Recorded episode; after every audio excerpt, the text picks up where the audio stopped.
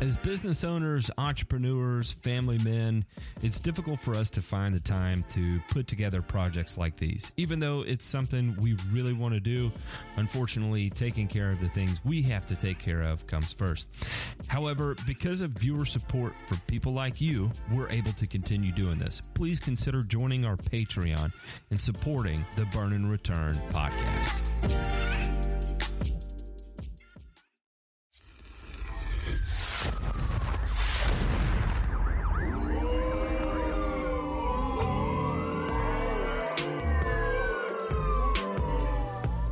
Listening to Burn and Return, a weekly one hour podcast covering news from the agricultural and turfgrass industries.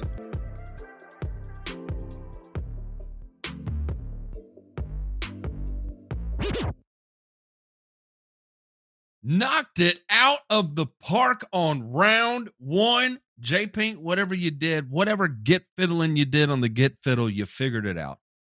Everybody, welcome aboard for another episode of Burn and Return.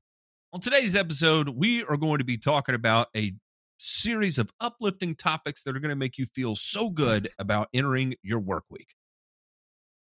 Actually, this week it won't be too terribly bad. There's not a lot of famine, not a lot of death, uh, not a lot of just overly bad news to report on. just kidding. Yes, there is.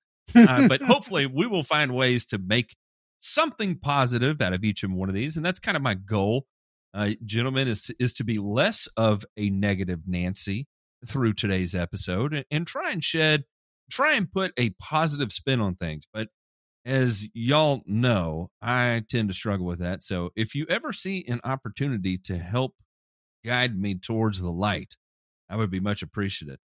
Appreciative. And y'all may be wondering, who the hell am I talking to? If you don't know, well, it's time to know. I'm talking about Mr. Ryan DeMay and Ray Ito. Gentlemen, how the hell doing? Doing great. You know, uh hopefully you see the light. I mean, it's uh it's a nice day. It gets dark at 5:20. You know, we were talking about that here before the show and uh what better time of the year to have seasonal affective disorder and the entire supply chain of the turf industry crashing down around you, right? Right, Ray? yeah, that that's just some some real positive news there to me. Super positive. I said it with I, mean, I said it with a smile on my face, right? I mean, I'm, I I'm know. cheery about it, right? I know. If you had your eyes closed and listened to you say that, it did sound. And I promise it was because of the smile on your face. Yeah. Yeah. Yeah. I mean, go ahead, Ray. because guess what? What I get to look forward to is what is considered the first winter storm uh, for Hawaii. Yeah, uh, I've had people ask me on the Discord, Ray, blizzards? And I said, yeah. The blizzards happen above 10,000 square, you know, above 10,000 feet on the tops of the mountains. But what I got to look forward to is at the lower elevations, I get to look forward to up to 15 inches of rain in a 48 hour period. And that's probably coming over Sunday night and into Tuesday. Mm, no, thank you. On a scale of one to 10, that's a 10 on the no thank you aspect of that. Uh, 20 inches of rain is never a good thing. And let me tell you, if I got 20 inches of rain in that short of a window, uh, not only would uh, it, there be significant flooding here where I live, I would legit be under underwater. It would be so deep underwater. In fact, I think I think it would be up to about my chest where I'm sitting right now if I got that much rain that quickly. Up to your chest, huh? Mm-hmm. Well, Where you I'm know, sitting right now. No, no climate uh, climate disasters coming. I mean, hey, a little snow, Ray. It's not going to kill you guys, right? I mean, it's upper elevations. There's nothing up there. I mean, Mhm. just the Yeah, guys a little bit of snow up- telescopes. Yeah, that because that that specifically falls up at the where they where they're operating the telescopes, and under normal conditions, Mhm. up there the wind is blowing about 50 miles per hour, and it's about 40 degrees outside there anyway. Uh, you ain't growing much grass up there, Ryan. Let me let me ask you this real quick. Mhm. Ray, where they have the telescopes up there, is that where they also do weather manipulation? No, They, they prime the clouds. I was just wondering. No. I, I don't know. I know we've covered it here before. Nobody else is talking about it. it it's stuck in the back of my head. I, you know, I The just, weather- I, didn't- I didn't know what the was weather- going on up there. the weather modification happens uh, at sites that are at lower elevation because you need basically radio transmission equipment and a lot of it. Well, I don't know about y'all boys. We've actually got some very, very interesting topics to cover today. Let's jump in to this week's headlines.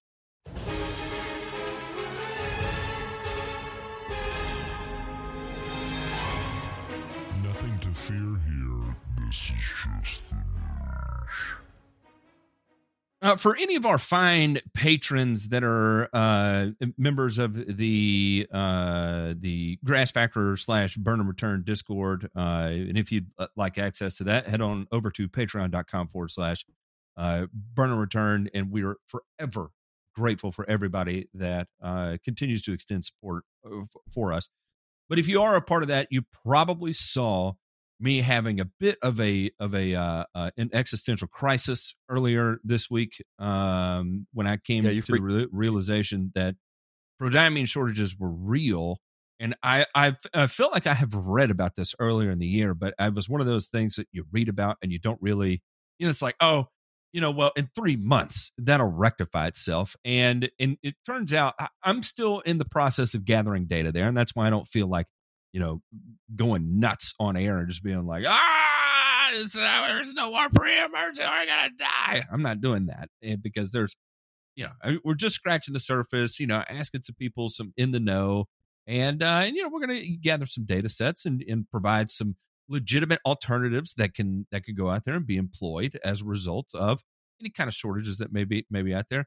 Demay, you got a look on your face. What you- what's what's going on in your head there? Talk to me. Oh, it's it, it's gonna get worse before it gets better.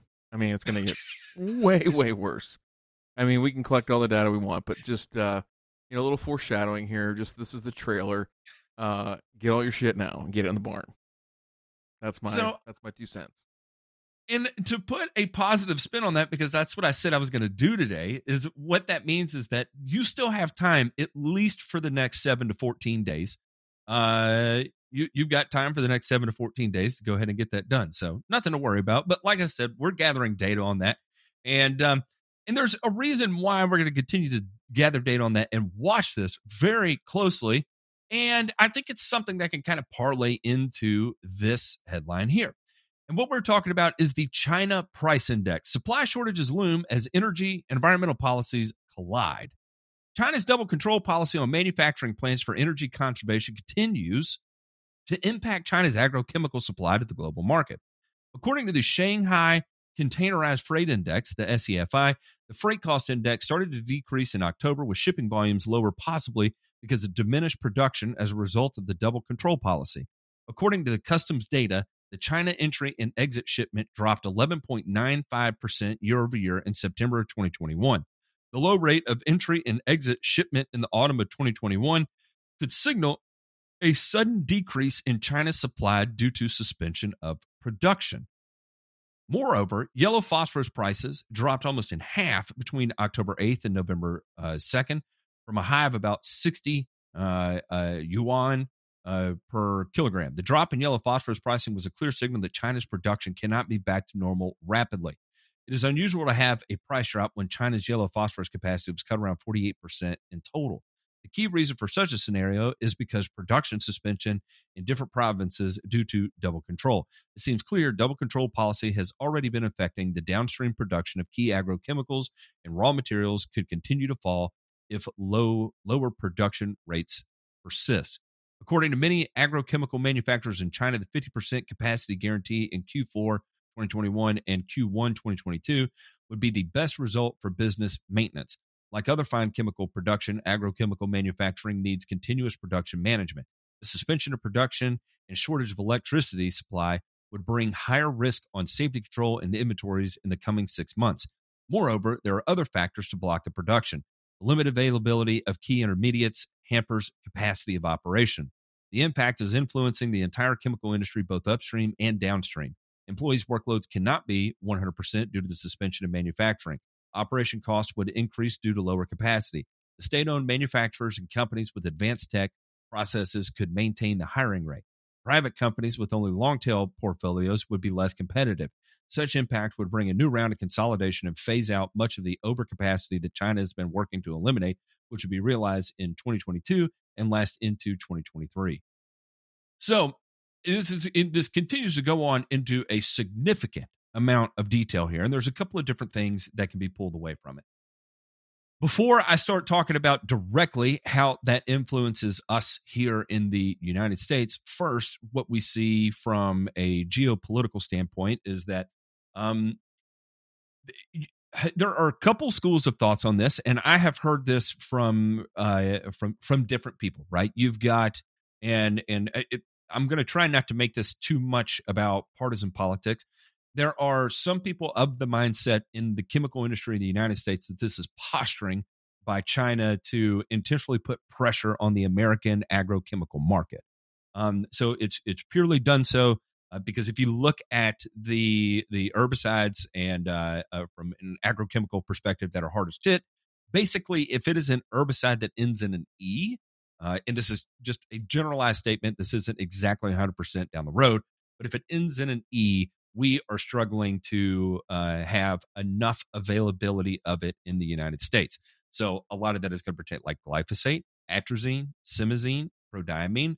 Those are a few that have been at significant uh, uh, uh, production cuts. Now, what's interesting about specifically this article here is that it also shows that it could be posturing based on uh, a, a, a reacquisition or a re-centralization of, of business towards state-owned and government-owned manufacturing facilities, right? Because the privately owned manufacturing facilities that still operate in a weird gray area where you know China is uh, oddly communist and um, uh, uh, capitalistic, uh, but they're kind of at wars, right? And the way this goes on, and here we have a bit of a government launching an operation against uh, private manufacturers uh, to in in an effort, I would assume, to either raise uh, uh, uh prices and profits for um, uh, government-owned facilities, or to just recenter that power into government manufacturers, whichever may be the case there.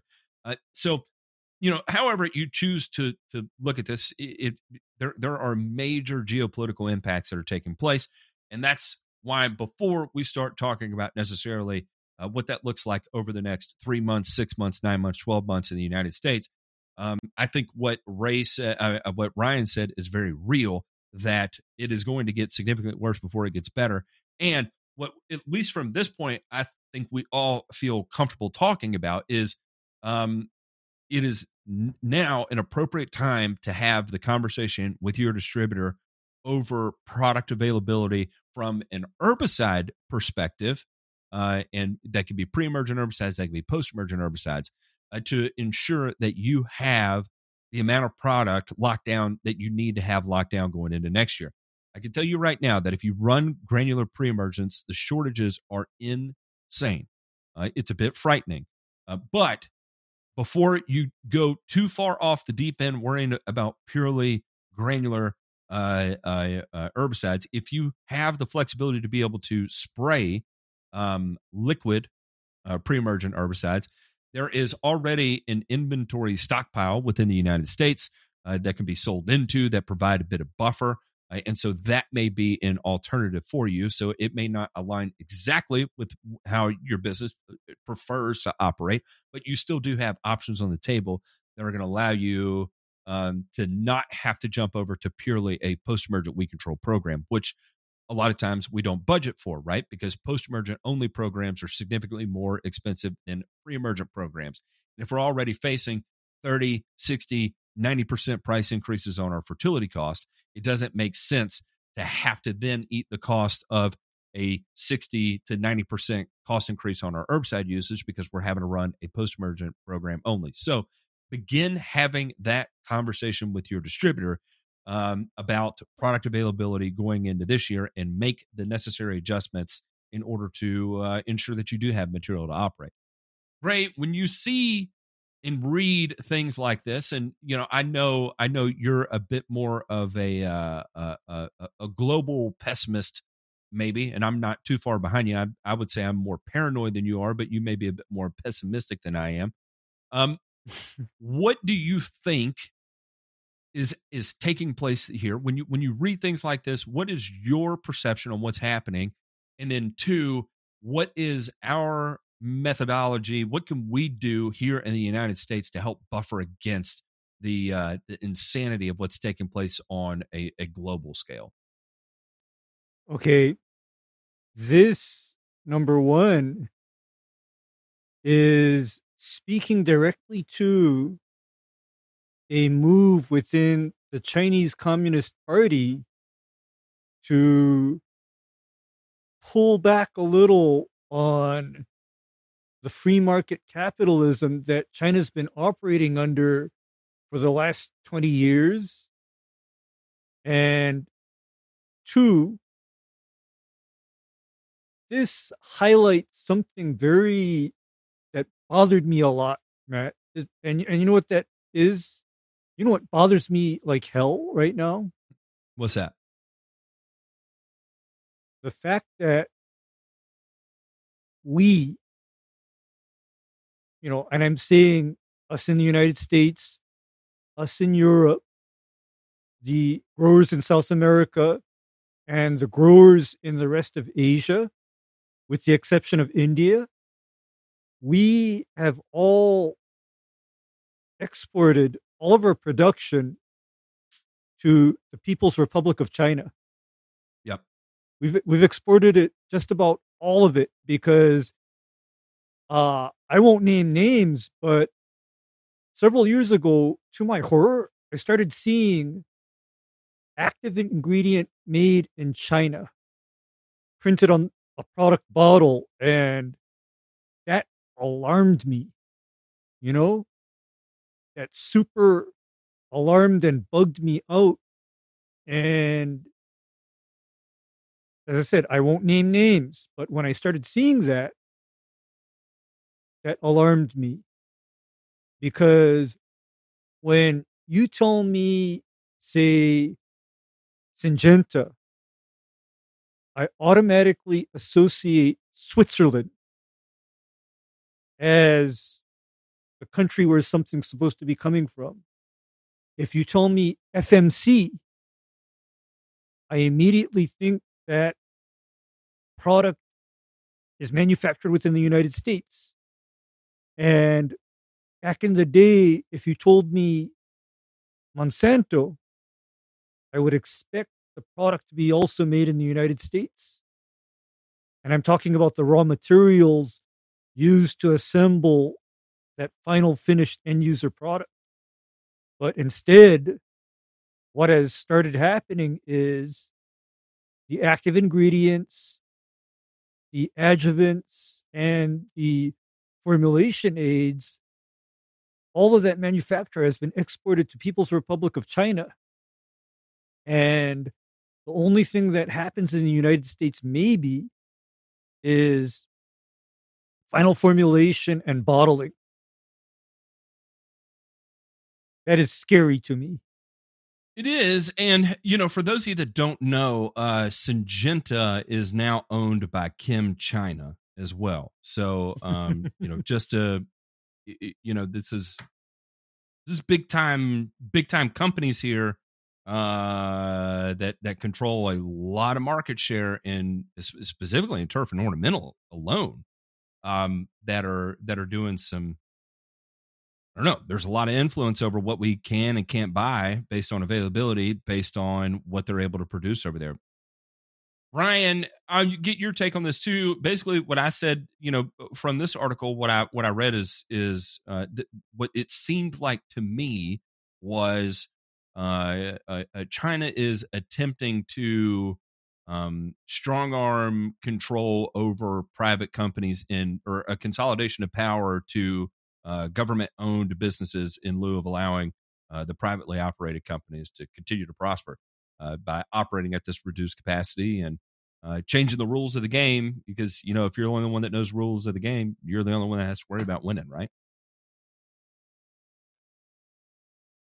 if you look at uh, you know how they have structured the you know their energy policy, all that kind of stuff. I mean, there is there's a lot going on with this issue. I mean, this is not just like, hey, you know, a bunch of factory workers somewhere in Asia got sick and we had to shut the factory down for six months. I mean, they're shutting these things down right because they don't have raw materials to make the actives or the technical material that we would then take over and formulate here or formulate over there, perhaps, right?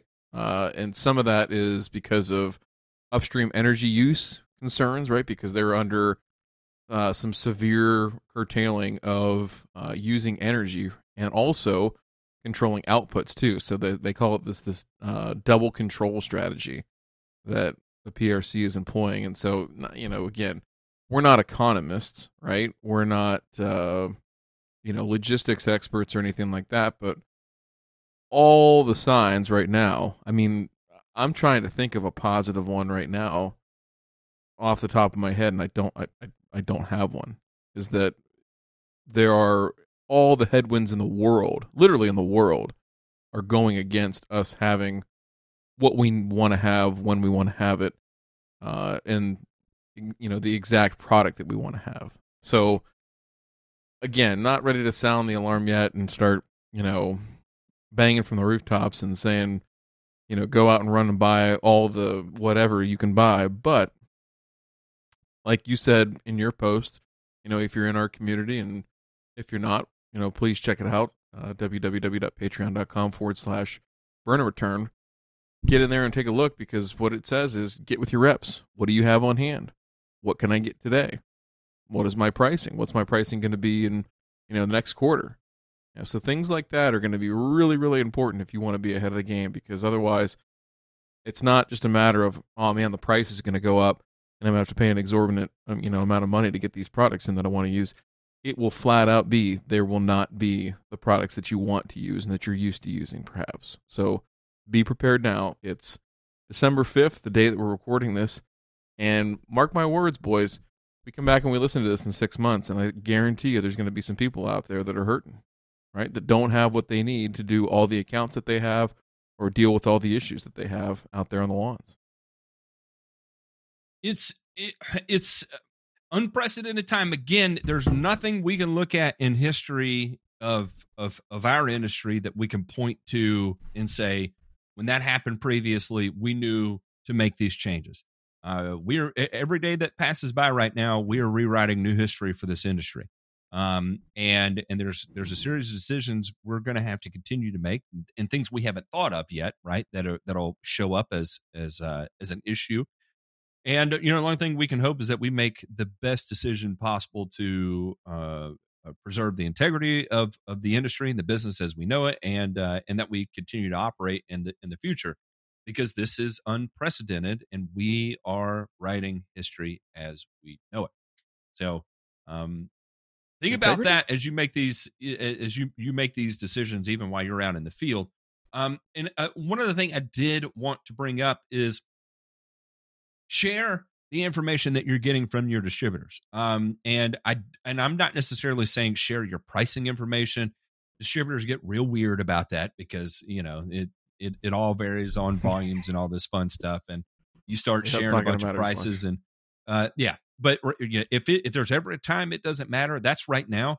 Share the information, share product availability, and uh, and that way it it helps create a series of data sets uh, across a larger area to be able to um, to monitor these things and make adjustments. And uh, so, I highly, highly, highly recommend.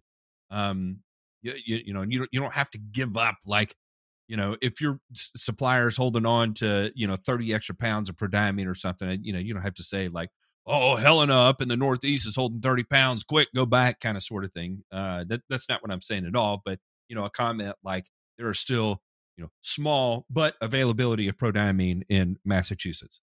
Share information like that. It's it's a positive thing. I promise. Um. All right, we'll move on to the uh, to the next one here. This is super uplifting as well. Um, the global fertilizer shortages comes to the valley. Uh, a combination of dramatically higher prices and less availability may now be bringing a global fertilizer shortage to the Central Valley. With prices for essential resources to make fertilizers like natural gas, phosphates, and potash skyrocketing, Ryan Jacobsen, uh, Jacobsen, CEO of the Fresno County Farm Bureau, says he's already hearing from valley growers who are feeling the squeeze. So, right now, we're at a critical point. This is not even a high demand part of the year. Going into next year's growing time, sometime this spring, when we really start to see those demands go up, and we're projecting everything probably short of a crisis by next spring. But why is this happening now? Uh, Gar Bennett, one of the largest ones, uh, Greg Munson is its co-CEO. He confirms the uh, fertilizer shortage crisis is real and potentially devastating. A lot of our supply came from overseas. The price in Europe of the main ingredient, nitrogen fertilizer, has gone up tremendously. By Christmas time, you'll probably be up another 7 to 10%, something in that range on food prices.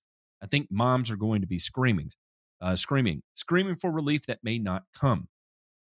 How long the shortage could last and how deep could it go is still unknown. This is a crisis that we really haven't seen to this degree historically, so we really don't have anything to compare it to.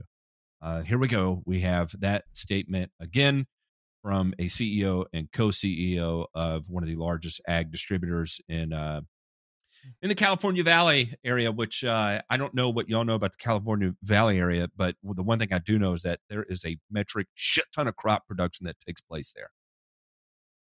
Yeah, I mean, you drive up you drive up I five through the Central Valley, and there is tomatoes and all sorts of shit just spilled out on the side of the road from the trucks that are so full of them. It's like, hey, that's just you know wastage, whatever. Who cares? you know, get the stuff to market because there's so much of it. We're going to do just fine. But uh, yeah, again, like you said, you know, we're we're writing history right now because you don't hear people talk like this in our industry, right? Whether it's ag or turf, you don't hear people talk like this. It's a pretty resourceful bunch. It's a pretty uh, optimistic bunch. You have to be. You have to be optimistic to make it in this industry. Like there's no way that you can be an outright pessimist and and have any sort of or any sort of uh, lasting success in my view, in my experience. So when you see people saying stuff like this again, it's just beyond troubling. It really is. But J Pink, can you go back to the article real quick? There was one thing in there that I thought was interesting, uh, well written. Uh, right, uh, go down a little bit there. I was at the end of it. Gosh darn it. Oh, there you go. Where you go. I think moms are going to be screaming, he said, screaming for relief that may not come. Yep. We know, moms. We know. Okay. Uh, I I've already had a taste of this because my first uh, price increase not related to agriculture. Of course, first hit me during COVID. And to give you the idea, Deme, mm-hmm. I was comparing ice cream prices with the guys on the Discord. Mm-hmm. And that 48 ounce carton of ice cream in, say, Texas or Michigan or or Minneapolis. Guess what it Mhm. is in Honolulu, Hawaii? I'm going to say 10 bucks. Correct. Gosh. Ten ten dollars for. And by the way, I'd forty be eight a lot ounce skinnier. is the new size of an ice cream carton because back in the old days, a carton of ice Half cream gallon. was was always 64 ounces, always. But in the last few years, you charge the 64 ounce price for a 48 ounce carton. And here's one more horrifying thought for me, especially me. Hmm. I mean, this this gets me. current price on something like uh, a staple for me, which would be a chuck roast. hmm A chuck roast is running over ten dollars a pound, Jeez.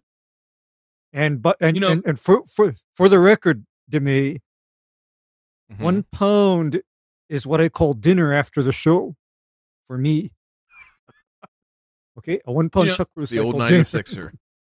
Ryan, you, you you you talk about the optimism of the industry, and at some point, I just I I feel like I don't know how I feel to be honest, and I'll give you an example. I'm scrolling through Mhm. Turf Twitter like right now as as we're mm-hmm. doing this. There is nobody sounding the alarm as to what's going on. No one. I'm I'm I'm looking at There's uh, there, there was a uh, no that, because I'm telling you that uh, right now I'm going to get a real People good aren't thinking about- because People aren't thinking week, about it, I'm- are they? No, I, they're I not. don't think they are. I think I think business as usual. You you know nobody's putting a fur order in until months from now, right? Well, I get it when I need it. and you get it when you need it because already I'm in the position of, for example, do you know what my shortage or my run on materials is? And I learned the hard way. My What's run that? on materials literally starts in October or November because Yeah. Ryan, if you ask for the staple fungicides, say in December, because you need them like yesterday, you know what happens? We can be told, uh, sorry, Ray, uh, that ain't going to come in till maybe January or February. Um, and I, I again, I, Matt, what I'm saying is, on the optimism side, I think in general and for a long, long time, I, I agree that we haven't had to face a, I don't want to say crisis, but tough patch. Right, we're not quite there yet. tough patch like we are about to face and we are starting to face right now, and I think that's where it's going to really test people. Uh, on all facets on the business side right? Being able to communicate to your customers and say listen like that you know the whole uh $50 application is gone. That doesn't exist anymore.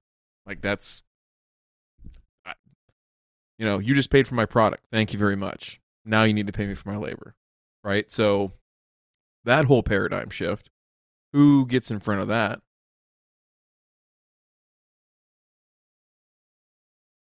I think I think I think is it. Oh, Oh, oh, your sorry. internet came Nope, back. I'm back. No, I was gonna say, who's the uh, you know who's the best chef in the kitchen, right?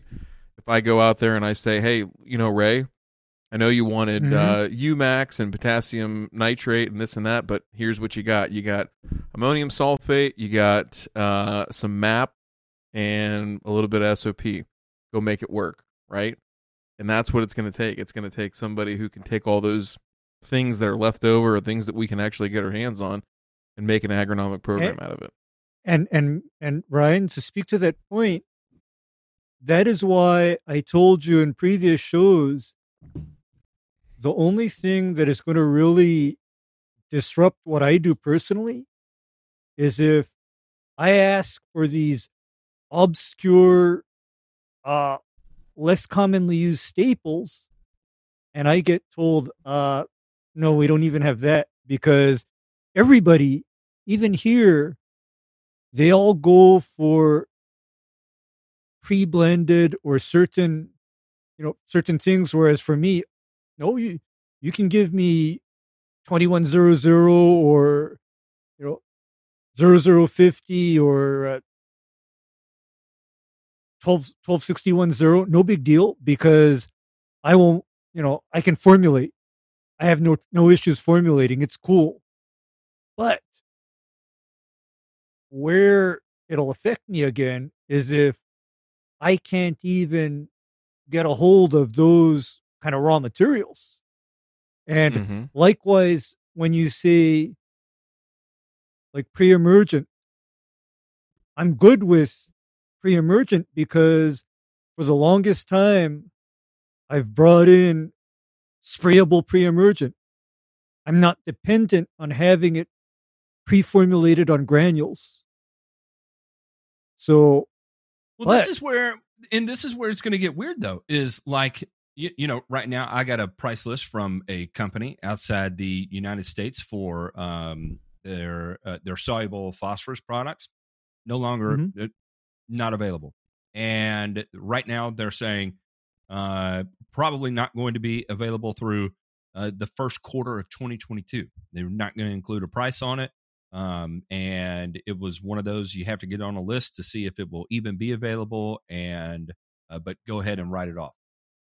That is, I mean, that's like that's a serious thing. And this this is not a small company. This is a major, major, major global producer. Um, so I, I mean, it's it, it is going to be weird. Now, you know, are are we going to be buffered with like potassium nitrate? You know, that's one of those you know, what I would consider a relatively obscure source that you know is going to provide some in a, a, an overabundance of K for most uh, uses in turf. But you know, if that's what we got available, here's the thing though: if somebody's going out with potassium nitrate for the first time, what's the probability that the first you know you pick 100 guys they go out with kno3 how many of those guys end up smoking you know the 10 yards they apply it on right well if you got 100 guys and it goes out across a thousand yards i'm gonna i'm gonna bet serious money that 50 of 50 of those lawns are going to be absolutely fried after the first application and and that's the whole And- point, right? Is it's the Mhm. the whole chef's idea, the chef concept that a, a Yep. good chef you can give many ingredients, right, Ray? Might not Mm-hmm. be that might not be that roast that you want, right? But he might cook you a good a good omelet, right? You know, mm-hmm. maybe a little ceviche too, with a tiny little bit of steak. You know, oh golly Yeah. you're, you're Yeah, speaking of because- my heart Ryan, I looked the, in your the only eyes. reason why I the, the, the only reason why I brought up chuck roast is because everybody else talks about wagyu this, uh, tenderloin that, uh, and, and sirloin. But guess what? I am in a food desert, and I have been for a long time, and that kind of stuff is just not commonly available here. So I think I've gotten adept at making do with what I can get my hands on. And, you know, making it work. I mean, and I think as far as the in the fertilizer and pre-emergent space, do you know what my answer is to the, the current problem, provided I have uh, sufficient supply of raw material? That What's that? label rate of prodiamine stuck in with a liquid fertilizer application applying tenth of a pound each of nitrogen, phosphorus, and potassium. That's that's my answer. We'll we'll we'll move on to this last one here. One thing I was going to say too is um, it- uh, it- no, I'm not going to talk about that actually. We'll we'll check out this last headline here. And uh, I I said I was going to be optimistic, but I'm going to flip this into a very pessimistic view as well. But it reads like this: uh, Manure provides farmers an alternative nutrient source amid volatile fertilizer market. In the past year, the costs for urea and diammonium phosphate have more than doubled. With no end in sight, some producers are looking at alternatives for manure. Uh, alternatives like manure. Daniel Anderson, associate professor at Iowa State University, says that farmers interested in integrating manure as a fertilizer had the possibility for great outcomes in terms of improved soil health and crop nutrition.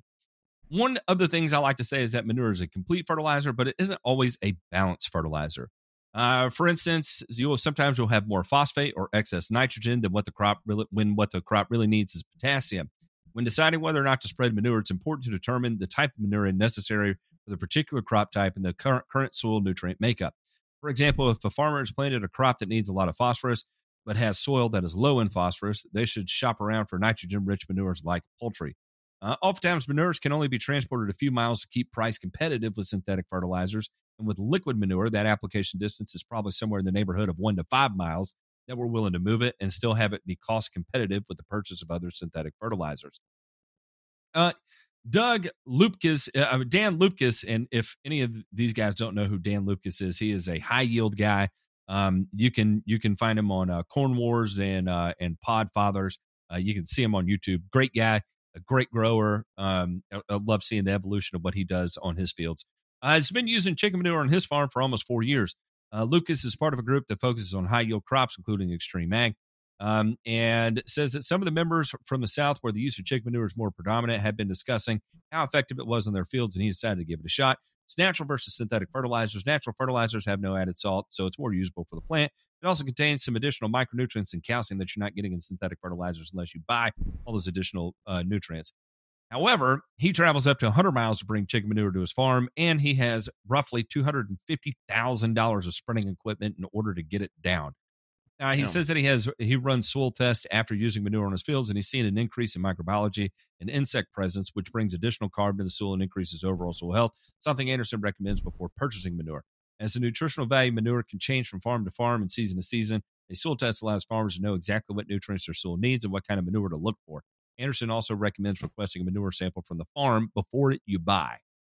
As the use of manure gains in popularity, Anderson is noticing, a trend. While producers are using the manure being generated on their farm or purchasing the spread, they're also exploring other sources to rebuild and maintain soil health, not just bolster crop growth. Uh, sometimes the field is in need of extra nitrogen. The manure they're producing is not nitrogen rich. In these cases, choosing to apply purchased manure that is nitrogen rich, such as poultry, would be a good option. So on and so on and so forth. However, so I bring all this up to say that when farmers have turned their eye on the inputs that sometimes we in turfgrass can turn to, what does that mean? That means the availability of some of the organic sources that we have had excess of or flush availability for the last five years. Gentlemen, guess what? Ain't going to be there. Now, no one is exactly sounding the alarm on biosolid availability. No one's sounding the alarm on poultry manure availability. But this is how this ends up going. And I can tell you this based on my relationship with poultry farmers that I've had over the years is it all comes down to the almighty dollar, right? Whoever is going to buy the manure uh, for the most amount of money from the poultry farmer or whatever manure pr- or uh, animal uh, producer is, is is going to be who gets it. Now, you have to remember what farm has the flexibility to do, even though they may be buying it at an exorbitant price, right, compared to uh, say for they are they have much more flexibility in the budget where they can spend for it because they have the ability to spread it as a raw material. That's why they have two hundred and fifty thousand dollars spreaders. They can take shit right out of the barn, stuff it in a spreader, and go fling it across a field. We in the turf industry cannot do that. We have to bring it in, put it through significant processing that adds hundreds of dollars per ton in order to make it flow through our equipment that cost hundreds of dollars or thousands of dollars, not two hundred and fifty thousands of dollars. So remember that the guys that produce organic fertilizers for the turf and ornamental market are going to bid against these farmers in these upcoming cleanouts that are taking place right now to try and get their hands on the raw material to put it into granulation to be able to turn around and sell to T&O. And guess what? As these farmers are getting ready to place their orders on crop inputs and seeing the prices, I promise you it's going to increase the demand on this. And the price of what we know manures to be is going to be higher than we have ever seen it.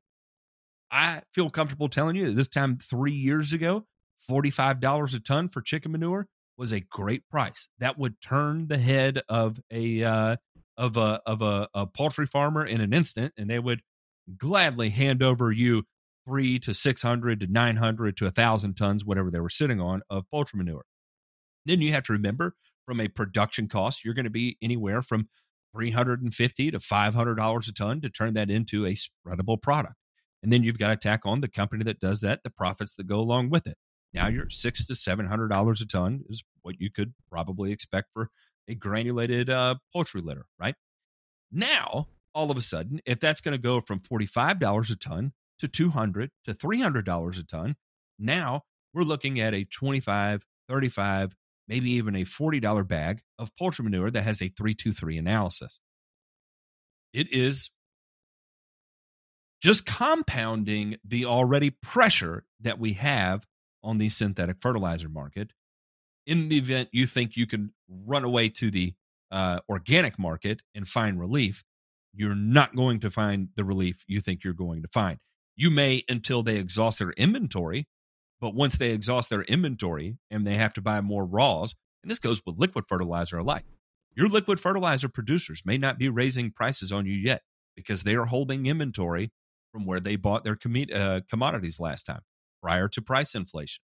However, as they go to buy new material, those prices are going to be significantly more expensive. And that's when the FUBAR price price list is going to come back down on top of you and crack like an egg. So anyway, just to bring it up, there's no way around this. Uh, get your shit together. Uh, you're in for the ride. I, I thought that we were shining the light and making things happy. Sunshine puppy dogs, right? I said it with a Are smile you on my okay? face. Oh, it's true. I'm Yeah. okay. See, I, doesn't I it- was not. doesn't it make you I feel really better? Was not Doesn't smiling it- when I said. A little bit. I'm Well, smile you know- for the At rest of the though. show. Here, here's here's here's the silver lining that I pick out of this. For me, this is a positive because bluntly, Matt, you know what this uh, pressure on the uh, quote unquote organic materials uh, market is going to do? What's that? this is going to put some pressure on the people all along that have literally been spreading BS and chicken S rather than solid agronomic programs. That's what I think this is going to do. That, that's my that's my sil- silver lining in this because you see, then here's the thing: when the prices for these so-called organic materials then go as high as they do, then there's going to be a lot of stratification. There's going to be a certain amount of Oh, stratification going on. Oh, there's no question about it, and I think that's the that's probably the biggest takeaway is that they're they're now on the front end of not being so commodity driven that like what Matt's saying, it's going to be trickle down. They're at the the very top of the hill with the big, huge, shit filled ball starting to roll down the hill. Right? Yeah, the, the manure, And all of us are standing manure at the pile is collapsing. Yeah, the manure Yes, pile is collapsing. The manure pile is collapsing. And I what's that? Rat holing. Right. It's a, it's a, it's a real phrase we use in manufacturing. Rat holing. I'm sure. I'm sure. I was thinking of. Uh, I, it made me think of uh, Ray's favorite South Park episode with uh, Lemmiwinks and uh, Mr. Slave. But anyway, um, I don't know what you're talking about. you. Well, I'll send you a video later. All right. Okay. Just make I- sure it's I will watch it. an- an incognito tab for sure. Uh, so the the organic thing, I, I agree with what you're saying, Ray. That those those guys and gals have had an angle right that they've gone at for a number of years, and their their whole business model could be in jeopardy. I mean, legitimately because of these pressures, right? Because again, I don't see the the demand side cooling any for at least another year, right? We haven't Mhm. like you know what we just read about in the Central Valley. We haven't even gone through the biggest glut of the season, and to Matt's point, these people will be going out and buying whatever they can get because money's on the line, right? And in our case, money's not as on the line as as it is for them. They've got probably got more working capital to go out there and just swallow it all up whole. So it'll be interesting to see the uh their their response, right? These uh, the manufacturers that we're talking about and how they I guess try to feed the narrative that it's, you know, it's better and it's and it's all this and that. And it's interesting. I want to throw this out there real quick. This is I guess it's sort of an article we can we can dive into. J Pink, I'm going to throw this in here. This is a, this is a bonus article, boys. It's a bonus. That's what you get Okay. here on Burn and Return. We we we provide bonuses. When we've got bad news, we provide bonuses. We pile on. Yeah, we follow up. Yeah, we follow up that bad content and give you badder content. That's that's what, Yeah. And if you stick around long enough and you get all the way up to that top tier of Patreon, you get the baddest of the bad. Like we'll give you all the bad news. We might even be able to foreshadow some of the terrible things that are going to happen in our lives and tell you about them before they happen. It's quite possible. J Pink, go ahead and throw this up. So this is a uh, a study that was done by uh, Travis Shaddox and Bryan Unruh, uh, both when they were. I think this started when they were at Florida. I think Travis finished this before he was up at Kentucky. But the whole gist of this is they were looking at uh, measuring turf response to different N sources and then the cost to achieve that, right? So they're doing the old cost per pound of N, right? And they're looking at response Mhm. and saying, what is it that we need to look at in terms of a metric? Is this a suitable metric, right, to look at just cost per pound of N? Long story short, if you slide down here and look at the data table, actually, Ray, cost per pound of N is just a fine metric for most folks to go off of. Now, there's certain different things and tweaks that you can make uh, for specific situations, like trying to use ammonium sulfate on an alkaline soil to try and you know get some acidification and things like that. But overall, right, the grand scheme of things, cost per pound of N rules the day. So, what do you think has the highest cost per pound of N? Probably, well, you know what, Matt? organic sources. Well, uh, even better. I'll tell you an even better, even more specific and explicit one would probably be the chicken poo product. And especially when it's applied right next to a body of water that empties into a great lake, right? Because most of that shit's Yeah. going right down into that lake. Most Hey, shit's 30 going pounds downhill. per thousand, whether it needs it or not. Just make sure the ground is frozen first. You're going to send me down a tirade right now, and no, I'm not going to do it. I'm not going to. Listen, But- listen. but so the, I'm- last thing I'll say on this manure thing, real quick, is that Mhm.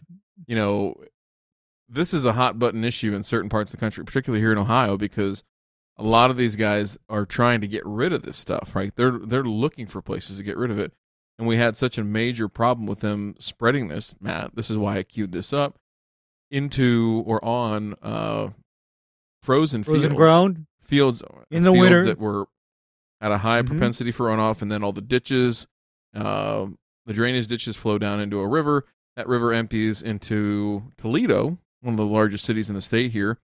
And oh gosh, what was this? Seven, eight, nine years ago, something like that. They had such a big algae bloom, right, from all the phosphorus that ended up down in there, right? They couldn't, they couldn't uh, pump water out of the lake to supply their drinking water for the city. To shut water off. There was literally like they were having distribution sites for bottled water, bringing bottled water in from the federal government and FEMA and all this other stuff for better part of a week. So to to have your head buried in the sand that this doesn't cause issues and things like that, and I'm not trying to conflate the fact that we don't have enough fertilizer to the fact that you know you have pollution from these things.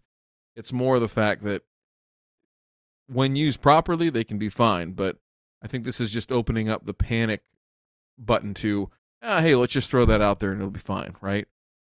Damn the consequences. Who cares, right? And wrong time, wrong time, wrong placement. Uh, it all goes wrong. I mean, and you know what? My takeaway from that nice graph is my favorite nitrogen sources, Ryan DeMay, mm-hmm. turn out to have the lowest cost per acre. My favorite sources. I agree with that. And you know, Ray, and go ahead. And the thing about, and you know what else makes those my favorite sources? Mm-hmm. Under most con- conditions, they are so predictable. They're so damn predictable. I mean, you spray down a tenth of a pound of N as ammonium sulfate, you know quite well you're, what you're going to get. You combine that with UFLEXX and apply a total of two tenths of a pound of N. You know damned well what you're going to get. You better feed your mower some vitamins, you know, as an aside.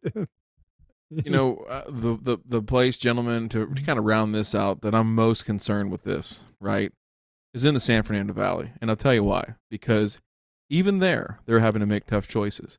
It's going to come to the Mhm. point where it's two girls, one nutrient source. That's where we're headed. Okay.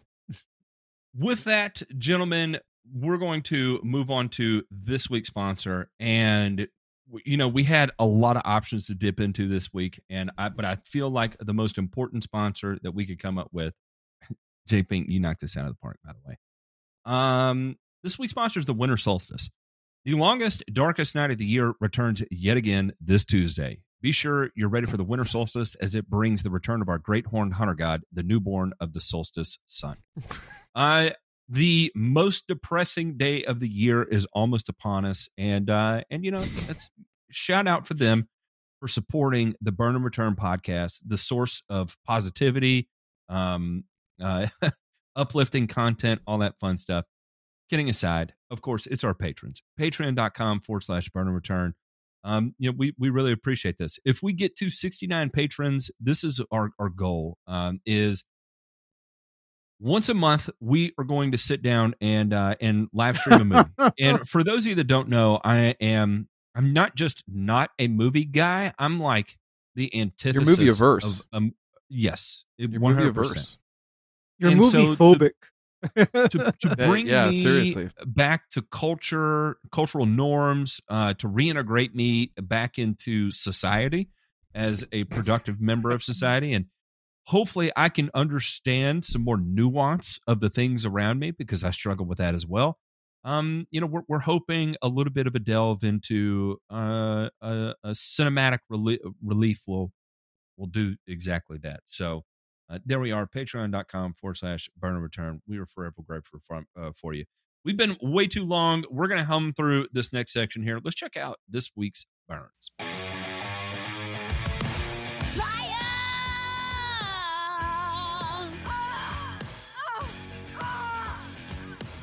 So, as we talked about last week, uh, Sheila is really, you know, she's she's hurting after she, you know, she. People used to used to drill Sheila often. However, with the administration change and a focus on environmental policies, you know, the amount of the amount of drilling taking place on Sheila right now has uh, has declined significantly, and uh, and so that leads us into this next article. So as we uncovered last week as well, uh, uh, Australia is on pace for a famine at some point next year. They are under a famine watch. However, the good news is, is that right now they're set to record a harv- a, a record uh, a record harvest on grain crop. Uh, thanks to favorable weather conditions in the spring, Australian winter crop production and marketing uh, marketing year 21 2022 is forecast to reach a record of 58.4 million tons, according to a report re- released by the Department of Agriculture, Water, and the Environment. Uh, record wheat production of 34.4 million tons, slightly higher than last year's record and double the size of the drought stricken 2018, 2019, and 2020 wheat crops is also projected. The national record is driven by expected all time high production in Western Australia and the second highest on record in New South Wales. Production in other states is also well above average.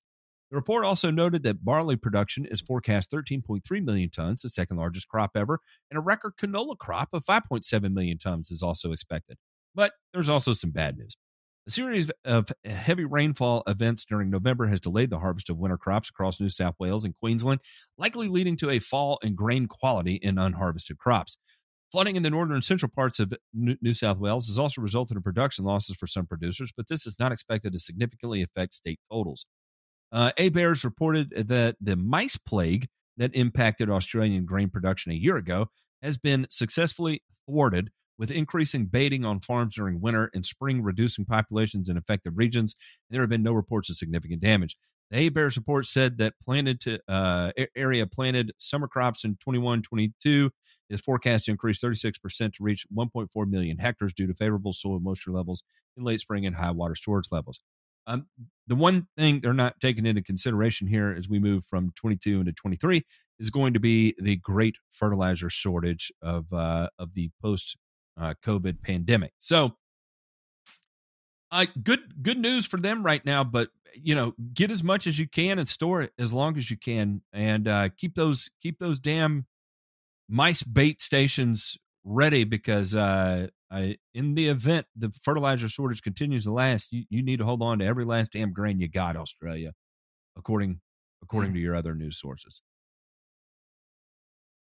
Not a good situation, but, but you know, hey, you find out what uh, what uh, the the food market and uh,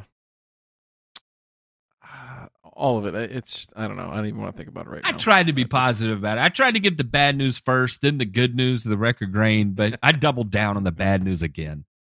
Yeah, I you, you did. put Yeah. the, the shit and then the shit and then you put the meat in the middle. It's supposed to be a shit sandwich, right? Like you really messed that up. Damn it. yeah, you, I did it you- again. You somehow got that. You somehow got that flip. But uh, on the other hand,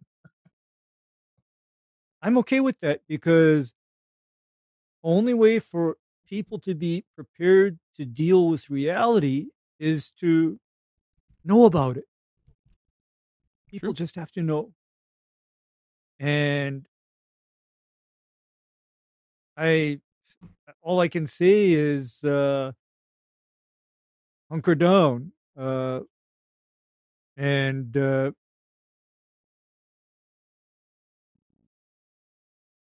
yeah, that's all I can say.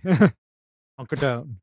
I, there's not really else anything to say about that. Um, a- again, if you if you want more context to to that article and uh, and and why we're being so uh, what was the SNL skit Debbie Downer? Mhm. Uh, I then listen to last week's episode and then the week. Uh, actually, I think it was the week before that, and um, and you'll you'll completely understand where we go through some of the world market reports uh, related to the fertilizer issue that we are. But checking out the next article here, and I'm not exactly sure why I put this under Burns, but uh, you know, might as well We'll just set fire to the earth at this point. Attitudes on crop pesticides ignore benefits, CropLife America's CEO says. Chris Novak, president and CEO of CropLife America, who spoke at Northern Ag Expo in Fargo on December 1, is keeping tab- tabs on any attitudes and focusing on at- attitude adjustment where needed. With the change in administration in Washington, D.C., it's natural for farmers to wonder if there's a new attitude in the capital towards crop pesticides. Uh, see, it changed Yup. font here, and I and uh, uh There sure uh, is. CLA there sure is. is CLA is a trade association whose manufacturers, formulators, and distributors of agricultural pesticides. Uh, associate members include entities such as PepsiCo and North Dakota Grain Growers Association, among other things. CLA workers to ensure regulations to approve and review pesticides are fair and reasonable. Uh, in early 2021, CLA conducted the first series of surveys to measure attitudes toward pesticides. The survey reached 200 of government related influencers, ag related lobbyists, state and federal elected officials, and staff. The CLA found that 51% believed the benefits of agricultural pesticides outweigh the risks, while 31% believe the risks outweighed the benefits, and the rest were undecided. About 57% support the use of pesticides in ag production, meaning a large percent do not. He said the survey is the first of a series of surveys uh, designed to judge changes in attitudes about pesticides. Novak underlined that his organization is coming around again uh, using the plain language of pesticides rather than couching it in terms such as crop protectants when talking to the public. He said farmers in the pesticide industry train itself to use a more amorphous term, but the general public does not know what it means. They equate crop protection with crop insurance. Novak said many in the environmental activist community believe farmers can and should produce without commercial and synthetic pesticides. Wow. The industry and farmers generally believe that that's impractical. He pointed to the country of Sri Lanka, which in May 2021 banned synthetic pesticides and fertilizers, declaring itself the first organic farming nation. The restrictions were abandoned in late 2021 after food production shortages. Did y'all hear that? Did y'all hear that? This is the Mhm. first I have heard that Sri Lanka has banned has disbanded their desire to be an organic crop production country. I did read earlier today about food uh, uh, about uh, production shortages, major, major production shortages, and let me tell you what compounded that issue was delivery of fertilizer that was tainted with bacteria from China. And then you know what Sri Lanka went and did behind that? They went and signed another deal for China to build a port in Sri Lanka. And the whole reason they had to take that ship of, of contaminated material in the first place was because they took additional infrastructure loans from China. You talk about digging yourself in a hole that you can't get yourself out of. Boy, wowzers, wowzers. All right. I'm not going to continue to read through this. I, I think the statistics we needed to see were right there. It starts to get a little partisan after that. And so I'll leave it there. so, in effect, 51% of the country believes, uh, or at least of the influencers, the ag influencers, is 200 people that are, are related in the government space, not not people. But I would argue that probably if you surveyed the, the bulk of the population in the United States, 51% would say the benefits of agricultural pesticides outweigh the risks. Here, they say 31% believe the risks outweigh the benefits, uh, meaning you know only 31 uh, uh, percent say it's uh, it, you know we, we it's it's a it's a good thing, right? Listen, uh, I mean, I would say it's a bad thing, right? Believe the risks out outweigh the benefits, right? There, there should be no no uh, uh, uh, pesticides, you know, used in ag. again, we don't have a lot of data within the industry to be able to point to to show what happens. But I think, in at least in the most recent short term perception, what we do have access to is what happens when we let the the the the, the small amount of of people, not the majority, a very small amount of people, make a determination of something so extreme as to becoming an organic only crop producer, and that is Sri Lanka. And it took, let's see, it, it was enacted in May, and by November, it was gone.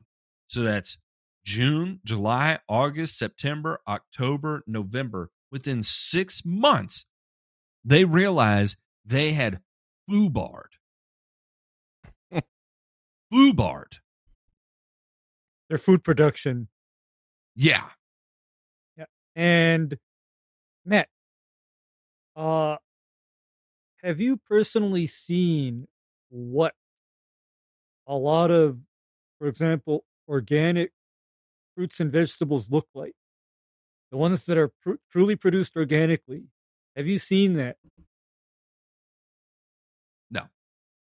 Okay, let me tell you what it looks like can you imagine having something like a tomato or fruits kind of spotty? Uh, maybe you set it down and the caterpillar pops up out of that fruit or tomato and waves hi to you. Or you take a leafy vegetable and you go wash it out in the sink before you're going to eat it and all of this stuff comes floating out of the water. That is what you can expect when you have totally organic fruits and vegetables.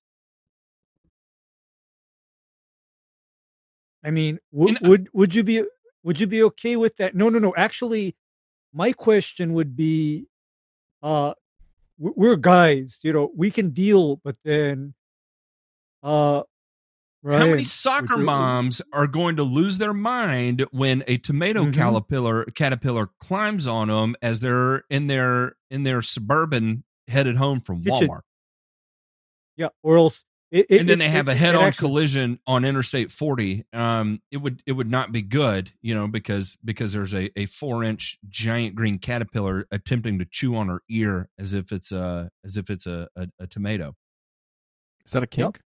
I don't know. Could be. No, Uh, no, it's not a kink. Well, then, or or through ask ask more directly. How much screaming I don't know. w- would you guys be hearing if that same caterpillar waved high from an apple? I'm talking about uh, what would Asami do to you, Matt? What would Asami do to you? I, I, would, Just I would not it. be on burn and return anymore. I'll tell you that. Okay, yeah. And what would what would your wife uh, do? Because I already know about Matt's wife, and I, I assume that like Asami's a more extreme case. I mean, I'm assuming that Miss DeMay is a little more moderate. Yeah, she'd note right the fuck out of that for sure. Uh, Yeah. we're talking about quality here, gentlemen, and I, I, I do believe that you can grow quality vegetables and fruits, but that is real uh, uh, organically. But you're talking like the top one, three, five percent, right? The rest of it's just probably not, you know, just not not that good. Now, here's the more pressing issue, right? And this is the Sri Lanka issue, right? Is quantity the- Quantity. The, critical Yep. mass that we need to achieve to feed a country of going on 400 million people simply isn't there. It's just not there right now. So until this is and, and this is the the part that the deeper I, I, I think about this pains me is probably the right word because it does. It's just like it, it's how do you how do you calculate risk right at an individual level at a regional level a national level a global level? And this is part of it right? It is imagine that you know norman borlaug who if you don't know who norman borlaug is go look him up okay? Mhm. literally the guy that maybe saved the planet right? There would not be six going on seven billion people here on this planet without him. Okay? Won a nobel prize because of it. And a lot of that centers around stuff that you know from a eh, you know now we've we've uh, pushed ourselves forward into genetically modified crops and things of that nature. But what he started now would probably if he if he were to introduce those types of concepts now would be looked upon like dude what are you doing?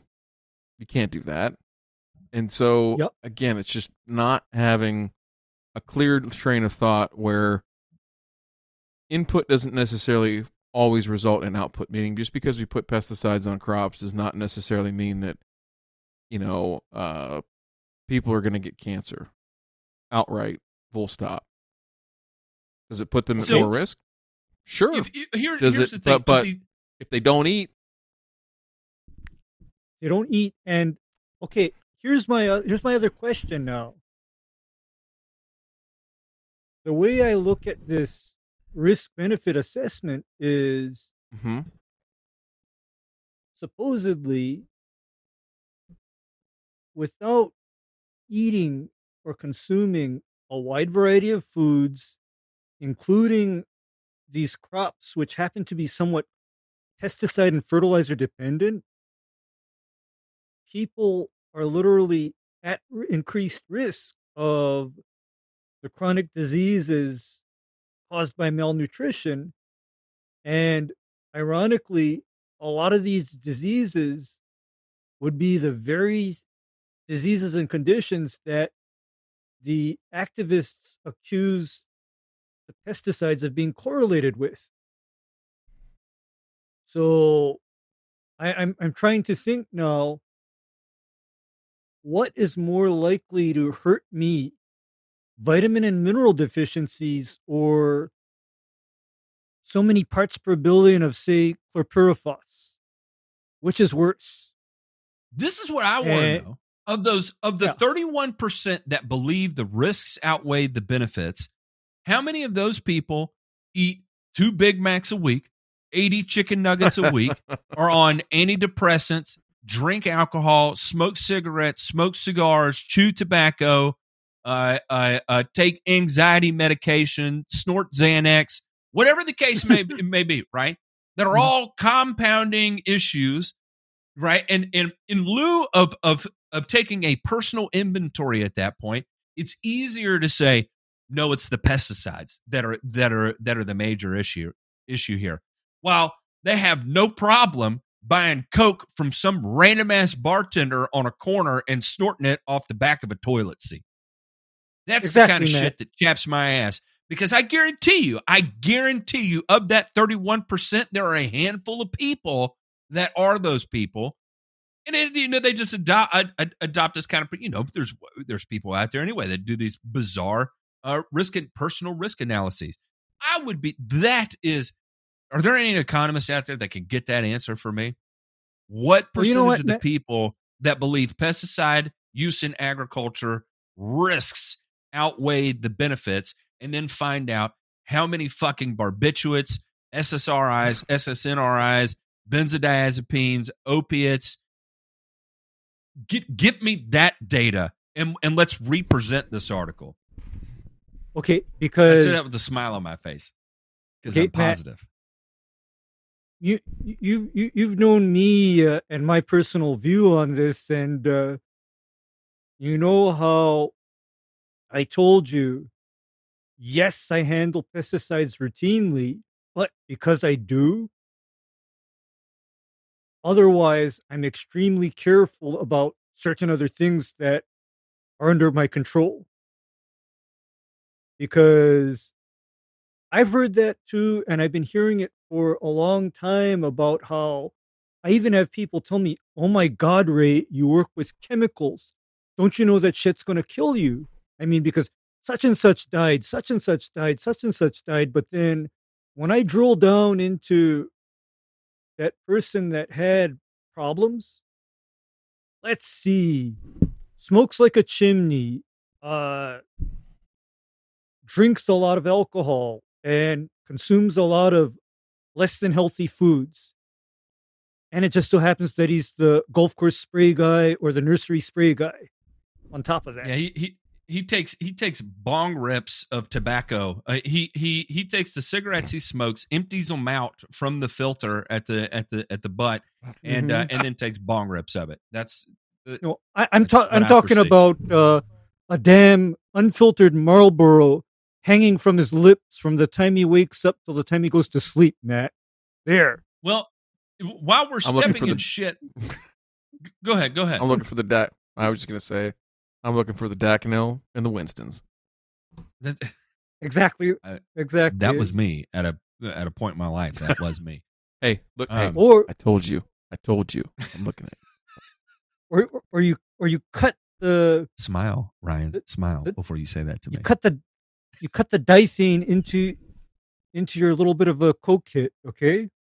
yeah, just a just a, a fingernail full. Uh, we're gonna Yeah. blow the time out here because boys, this last article right here is exactly is it, I put this right into my veins. Magic dirt, how the internet fueled, defeated the pandemic's weirdest mark, uh, multi-level marketing. Black Oxygen Organics became a sudden hit in the fri- fringe world of alternative medicines and supplements, where even dirt can go for $110 a bag. The social media post started in May. Photos and videos of smiling people, mostly women, drinking mason jars of black liquid, slathering black paste on their faces and feet, or dipping babies and dogs into tubs of the black water.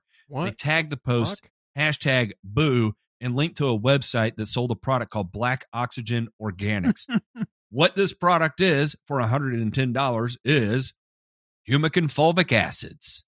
Here we go.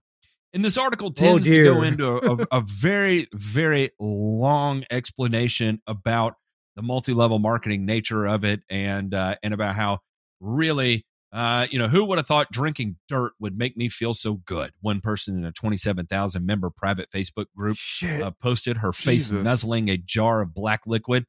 Um, these online groups are filled with true believers, acolytes who call it magic dirt. They post that they are drinking, cooking, soaking, snorting, and slathering boo on their bodies and giving it to their families, children, and pets. We're happy to say our bottom feels happier and we're in a better mood. Boo brownies for the picky family. The multi-level marketing boom. They go into into all that fun stuff. And uh, and you know what's interesting is that you know here what we see in the health space is exactly exactly what we see. this is not this is not drawing parallel lines. This is the exact same fucking line being drawn in the fertilizer industry as well, where it starts out with a shred of truth and then becomes exaggerated into this awe of uh, of uh, absolute. Uh, what's the word I'm I'm looking here? Uh, uh, uh, uh, just a, a gigantic barn of bullshit and overpromise of things that do not exist because it's it's the game of where the message gets passed down from person to person and by the end of the person that hears the last story is promised everlasting everlasting life and nirvana and everything all above right we see it even in the health food side with the exact same active ingredients that's been crammed down our throat on the fertilizer side in the exact same comeuppance for the exact same price $110 a bag, $110 a gallon. You take a little fulvic acid, you, you take a sip, and then you add a sip to your sprayer. You spray your plants with it, you spray your dogs with it, you gargle with it, you grow your vegetables with it. It's one and the same. It fixes everything. It fixes your booty and it fixes your face, your teeth, your lungs, your hair, your liver. It's a chelator. It gets toxins out of you, and you can make a million dollars if you sell it too. Therefore, if you use my link down in the description below, you help support the channel that's going to make me a million dollars too for selling you the same product that the other person sells you for, even though I sold you on the same concept that the other person sold you for. But you know what? We're going to make it out of this together because what I've got is fucking groundbreaking. And uh, this product is also an antidote to the toxins injected by being vaccinated for COVID. There. That's right. If we if we run out of the, if we cannot escalate this to higher levels, how do we make it that much more appealing? Well, guess what? It it kills COVID and it kills the toxins from the vaccines. What where can we take it next? It eliminates AIDS, Hep C, uh, uh, uh, prevents HIV. Where where else can we go with this? Where else can we go to this? This is a direct pipeline to favor with Christ. This is a guarantee that you become a beatified saint. Where where does it end? Yeah, where does this stop? I that's that's my question because, and furthermore, what do, you know? What I always rail against, even in the fertilizer space, are bullshit products that keep people from doing what they actually need to do. And medically, this is even worse because we're not talking about the difference between yellow grass and green grass. We are talking about people's lives here. They listen to this kind of bullshit, it might kill them.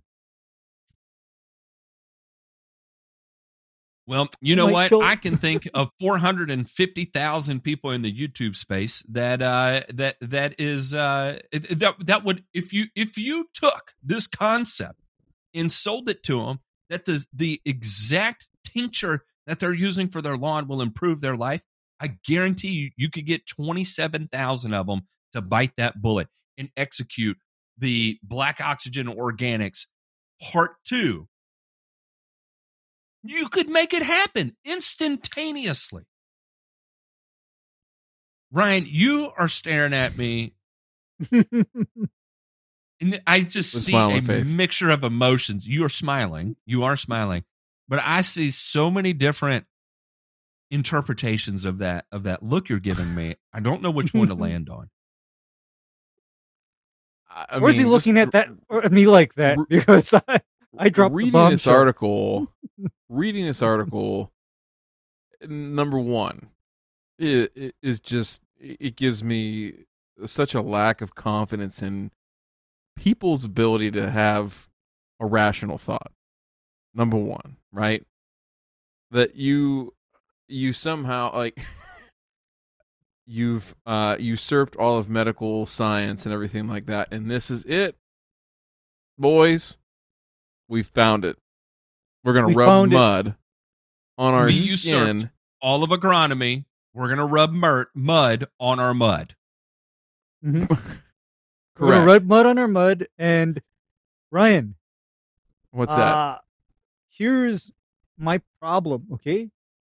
This all ties in because you see the same people that think that one part per billion of glyphosate on a fruit or a vegetable or a grain ingested is going to kill them are the same idiots that think that by bathing in or drinking fulvic and humic is some kind of a miracle cure. You see, uh, here's where I get anxiety from this.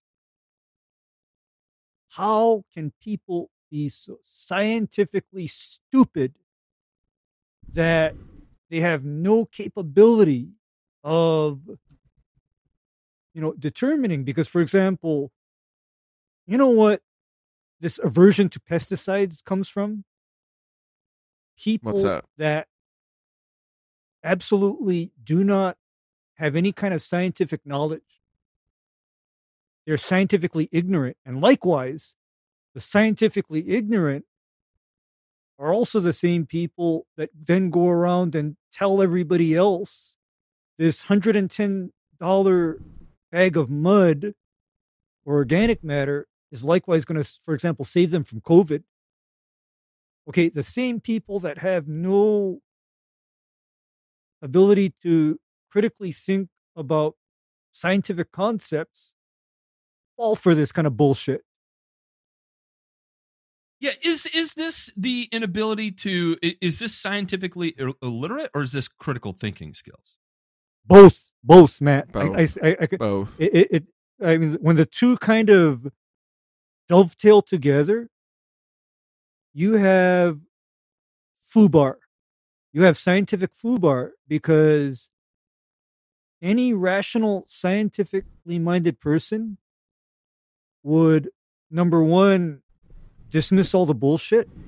And number two, that scientifically literate person would also do an extremely good job of assessing and mitigating risk for themselves. Okay, because see, I think you know even- me, Go ahead. I'm I'm I'm I'm all about mitigation of risk because Matt, I don't want to die. That's the plain and simple thing. I don't want to die. So I'm very good at mitigating my own risk. I, I, it's even deeper than that. I think. I think that people are so insecure about their control over their body, the environment that we live in, the world that we live in, all the uncertainty, everything like that. Like, you got to understand, you know, what, Ray? A hundred years ago, what was life expectancy? Two hundred years ago, what was life expectancy? I mean, it is a relatively new and novel concept that you could live into your seventies eh, pretty healthy and happily. Right now, a lot of advancements in technology, all those kinds of things, whatever. But the fact that um, there's only so much that you can do, right? And I think there's like this immense amount of pain or pride or whatever, you know, really strong emotion that exists in these folks that they feel like, hey, I, I can take control, right? I can do this and have an edge on whatever it is, you know, cheating death or, you know, keeping toxins out of my body, whatever the case might be.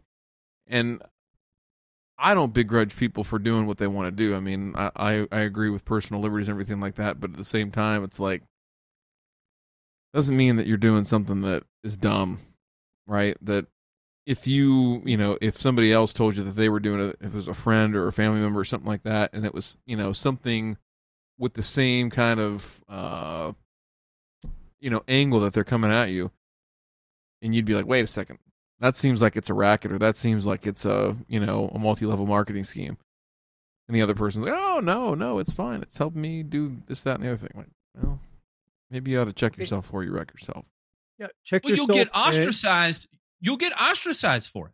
Uh, You know, I, I've seen it with the humic thing before. That if you if you don't buy into the I- ideology, you'll become ostracized for it. J Ping, I sent you a video. Uh, I mean, a, a picture. If you can throw this up, and uh, it, you, you don't have to pay attention to the one on the left, but if you look at the one on the right, um, what you see is a child grasping a bear and a family member of sorts taking fulvic acid, mixing it into a syringe, and putting it into their child's body, believing it is solving whatever underlying issue is taking place in this child. Now, this is uh, I think this is through a feeding tube. If I if I if I'm looking at this Oh, correctly, I could be. I don't think that's Mhm. intravenous. I'm fairly confident that's a feeding tube. And Yeah, it's that's a- not to say is fe- that going to hurt the child by putting fulvic acid into their feeding tube no probably not however what this is doing is securing some false sense of security for the parent and that is being so reinforced you can look at the positive engagement that's taking place in in this social media post right here the positive reinforcement that's taking place there is only encouraging her to take it further and further. And maybe it starts as a feeding tube supplement, and it ends when it becomes an intravenous injection and real problems start to manifest itself. The point is, is that when this shit is allowed to perpetuate without any sort of, of societal check and balance, right?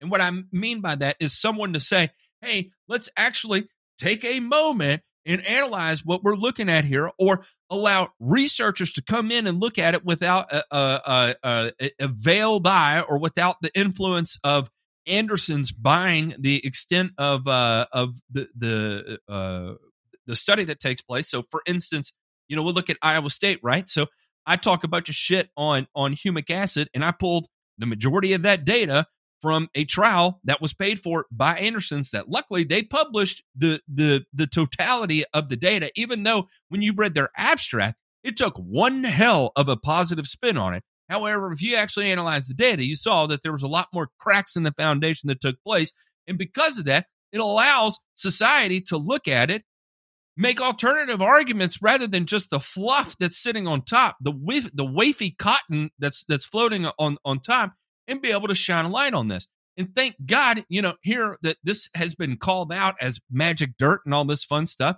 and hopefully apply a little bit of societal pressure here to be able to say that you, who's putting this into the feeding tube, believing that this is going to do something for you that is rectifying in some sort of way or or whatever the case may be there could be some positive health ben- benefits out of it.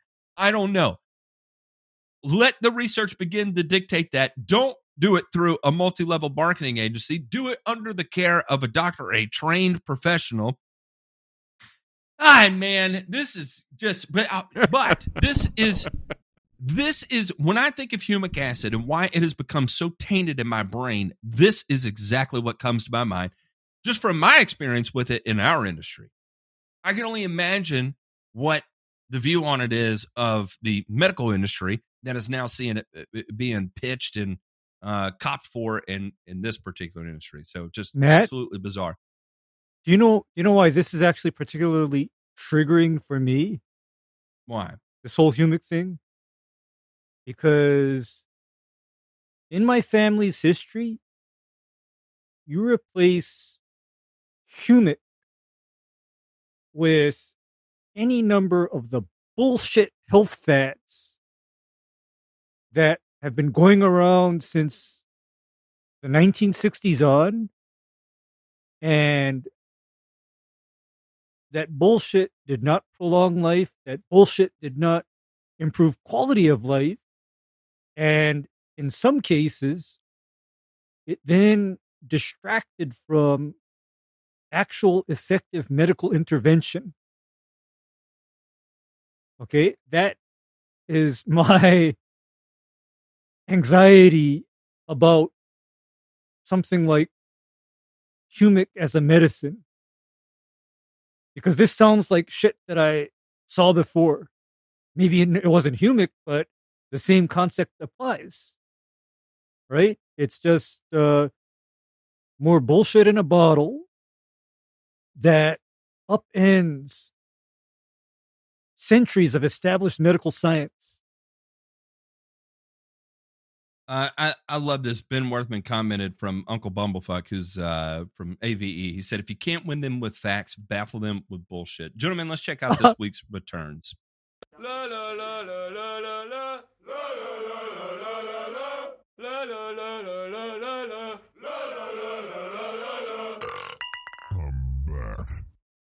I'm going to start with this one and give uh, Debate an opportunity to come back, and we'll talk about the next one here. Uh, USDA improves crop insurance for hemp producers. Uh, finally, being treated like a crop. Uh, the Department of Agriculture Thursday announced improvement to crop insurance for hemp. The USDA's risk management agency is adding flexibilities around how producers work with processors, as well as improving consistency with the most recent USDA hemp regulation. RMA Administrator Marcia Bunger says RMA has worked to expand and refine our offerings to be responsive and dynamic. Uh, producers are no longer required to, li- to, to, deliver hemp without economic value for insurability. However, contracts between producers and processors may still include delivery requirements. Additionally, RMA clarified how the amount of insurable acreage is determined if the processor contract specifies both an acreage and production amount. The change was made in the policy to ensure producers know how their insurable acreage is determined for those contracts. Blah blah blah blah blah. Um, all right, so here we are. Uh, the, the, the government is finally catching up to the rest of the world and viewing uh, uh, hemp as an actual crop. It's not going away. Cannabis is not going away. It's here. Uh, the fact that the federal government still uh, wants to tout, hold this over our head and d- determine what we can and can't do with it is absolutely abhorrent. Um, along, along, and I think you could take a look at everything that goes on with. Uh, um, uh, yeah, I'm never mind. That's that's that's too much. But here we are, Mm-hmm. gaining a little respect. I, God, I was I was really going off the deep end there. I'm glad you're back to me. Yeah, yeah. Well, yeah. We, we're we're we're collectively about to lose our shit because for me, hemp is just another plant. Okay, and you know how we always talk about sustainability. Mm-hmm. The way I view hemp is, I consider that an alternate fiber source, for example, because Ryan, every time I get dressed in the morning, it is with a certain amount of guilt. And do you know why I feel guilty? Why? Because everything I wear, or almost everything I wear, is 100% cotton. Mm.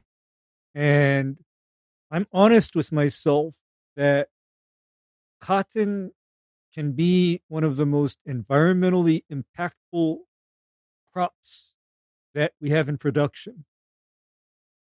You know, I, I, tell, I tell myself the truth about that. And for example, Aldo and I were talking about the Salton Sea that is literally a half an hour away from where he lives. Mm-hmm. And do you know why the Salton Sea is not a resort area? People don't go boating or swimming or fishing in that you know, body of water. It is No, because decades of agricultural production, including cotton, have turned that into you know something that you can't use for that and likewise there's a similar body of water in the former soviet union called the aral sea same thing happened to it. So you give me a crop that can be produced with lower inputs and you know do a lot of the same things that cotton can i'm all in favor of it and that would be the crop where i ain't gonna get hung up just because it tests uh 0.01% more thc than supposedly what industrial hemp is supposed to contain. You know what? I don't care you know? Because with a natural crop there are variations.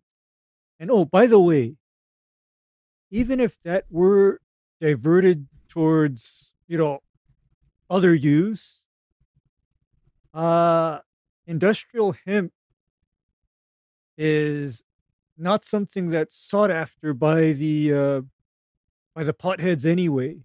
They don't consider it desirable. So, you know, I'd say we should really be looking at liberalizing the industrial hemp production industry and kind of taking off the handcuffs.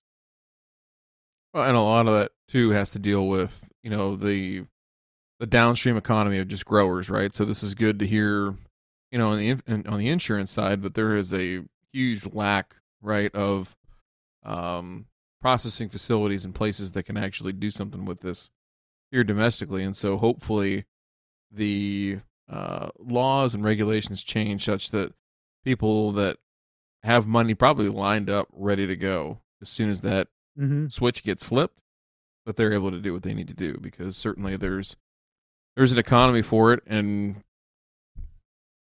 you can't just hold yeah you can't back hold back something like what you know to Matt your point that it's already here. It's not like it's coming. It's already here. Yeah. Yeah, and So, so And you know this is a, another example of government overstepping their their bounds and just over some bullshit. I mean, just. Uh, was by the way by by the way, Matt and Ryan, prior to the Harrison Narcotic Act,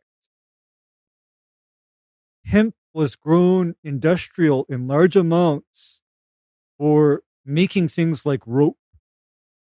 Mm. Okay, back in back in the old days, yeah, sandals. I mean, but then Jesus. after the Harrison, yeah, after the Harrison Narcotic Act, then it was no, and then of course by the 1970s, uh, mention of cannabis sativa or cannabis indica, uh, would probably put you in prison for life. So it's ridiculous. It is.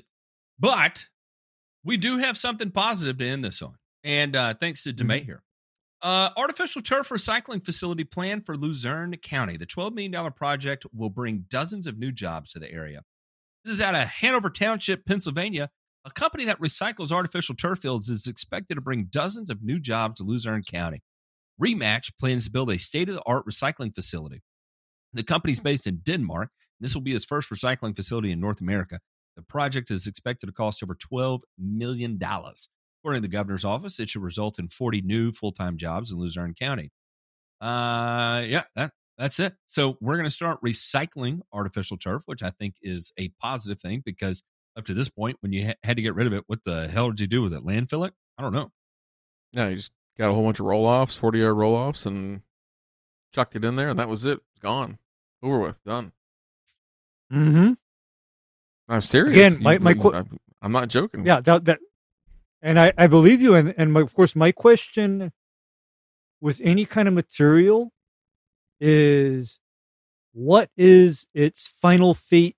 Where does it go? Because, uh, you know, I'd like to think that for any kind of a material like, say, artificial turf, my Mhm. question for the advocates of artificial turf would be where does it go when it is no longer a safe playing surface and then it needs to be removed and redone?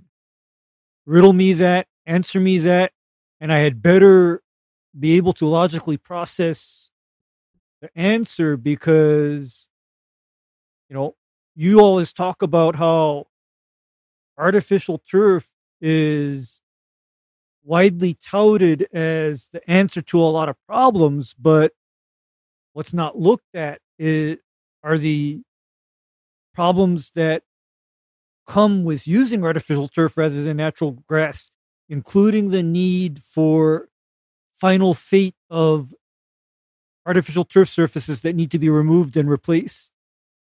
So, mate, I got a question. Go ahead. you you listen i've been around en- enough turf guys to know that when you get in situations where you got to get rid of debris you do you do some strange things Yeah. sometimes it's a can of gasoline you know sometimes You wouldn't know, even when need the when gasoline with bleachers- turf. when the when the bleachers you know keep getting shit on by birds sometimes it's a little bird poison in some grape kool-aid underneath the bleachers you know i've, I've seen some shit How many how many guys have you seen set fire to artificial turf laying around? Have I personally seen zero? Have Mhm. I have I heard of or seen direct evidence of such activities occurring? Uh more than a few. Yeah. You said Mhm. it doesn't need gasoline, so that tells me everything I need to know as far as what you it's you pretty- understand about it. Well, I've seen people smoking on it. I've seen people light a match or whatever and cause and it gets away from them, and, and bad things significant happen. problems. Yes, significant problems. You get a bunch of drunk softball uh, adults out there, and anything's fair game. Uh, the one hmm probably the most famous incident, uh, just to show you how um, it wasn't flammable, didn't light on fire, but Hall of Fame Stadium was in Canton, Ohio. They play a, the first preseason NFL game there every year, and they painted logos on it, like the special logos for the game. And the logos weren't drying fast enough, so they took the torpedo heaters, right, like the propane heaters, and set those up Or the in the kerosene heaters. Yeah, or the Yep. kerosene and electric heaters. I know what those are. Yeah.